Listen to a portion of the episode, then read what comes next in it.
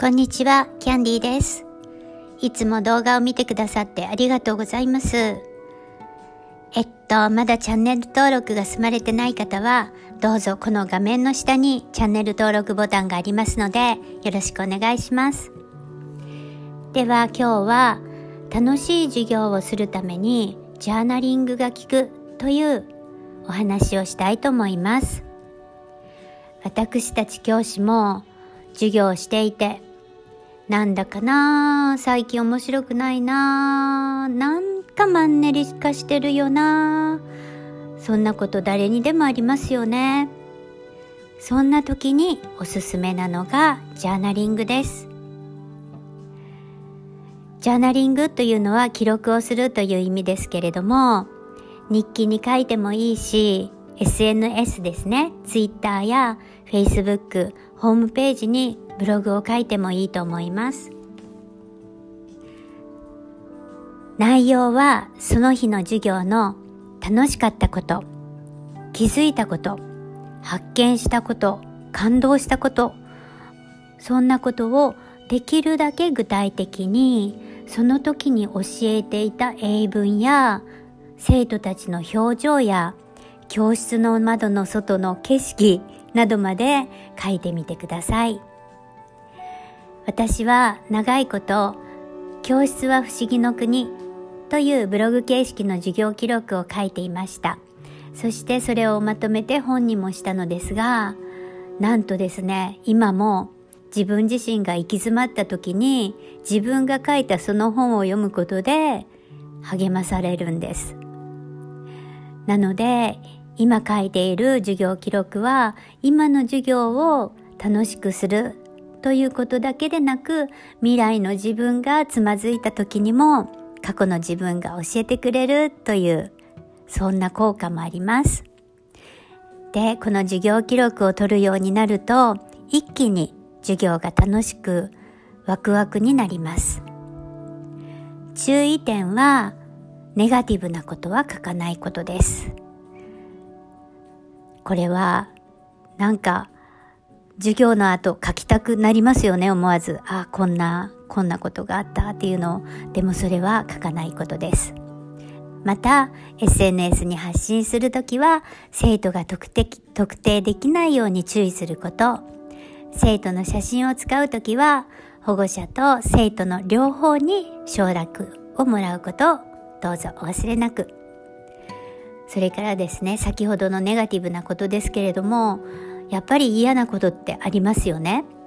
で、どうしても授業で嫌なことがあったら、信頼できる友達、先輩、そういう人に一回だけ話して、もうさっと忘れてしまいましょう。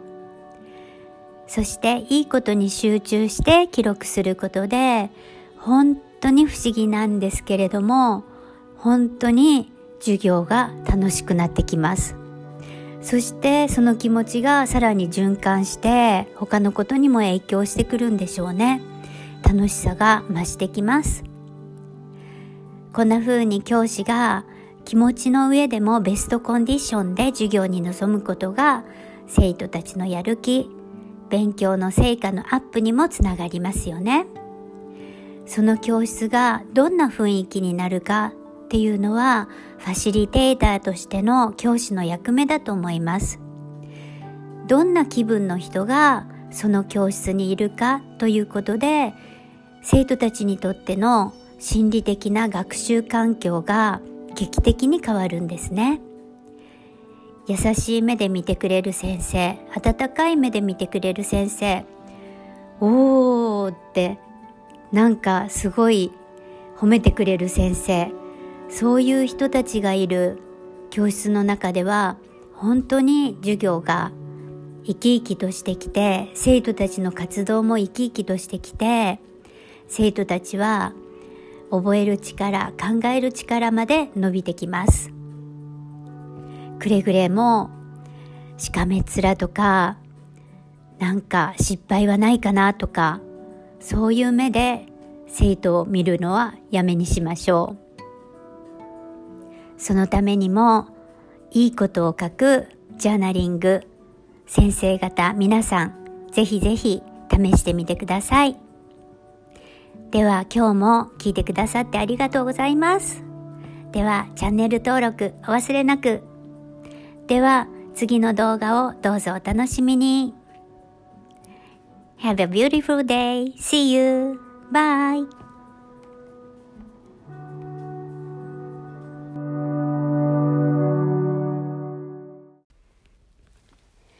こんにちは、キャンディーです。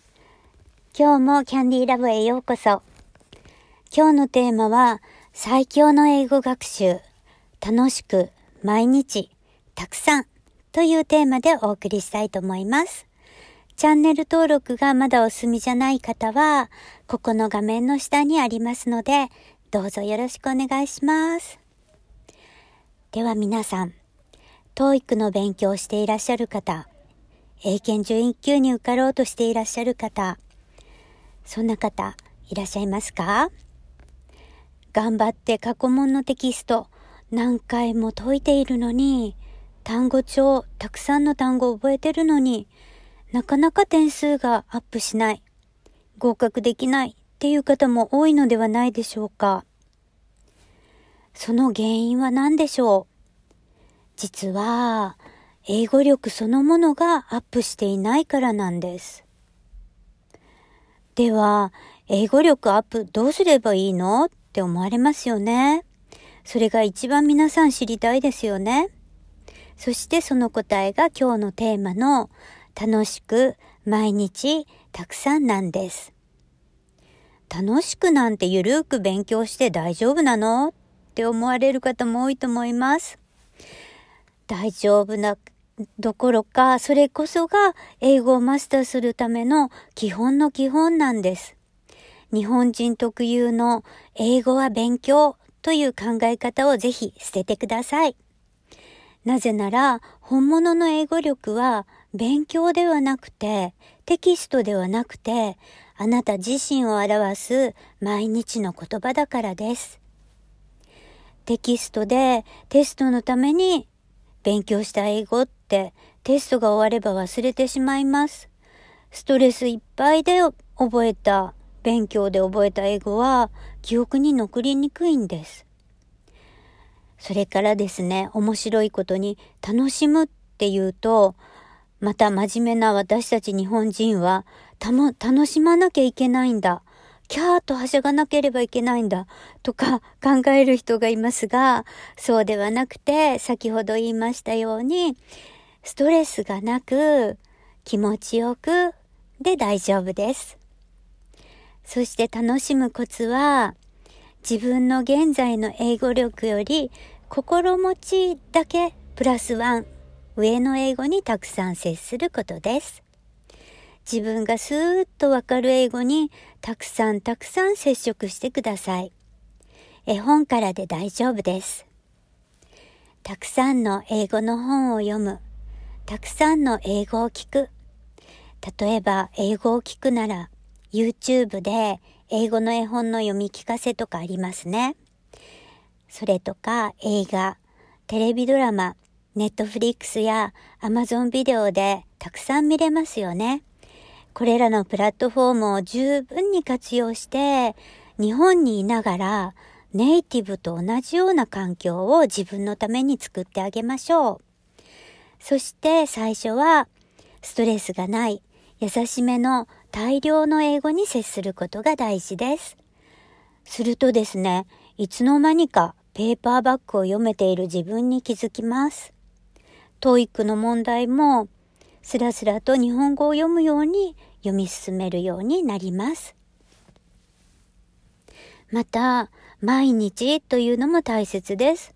ピアノの練習やスポーツの練習をイメージしていただけるとわかりやすいと思います。例えば、サッカーの日本代表選手が1週間に1回だけしか練習しないなんて考えられませんよね。プロのピアニストの方は、なんと毎日8時間も練習していると聞きます。TOEIC800 とか英検11級を目指すのは、プロのピアニストとなるのと同じくらいです。毎日歯磨きをするように習慣にしましょう。英語を聞かなかった日は、うーん、なんか変だななんか気持ち悪いなと感じるくらい。それに習慣っていうのは一生続けますよね。本当に英語ができるようになりたい方は一生楽しく英語に接していきましょう。では一緒に楽しい英語の道を歩いていきましょう。今日も聞いてくださってありがとうございます。ではチャンネル登録どうぞよろしくお願いします。Have a beautiful day. See you next time. Bye.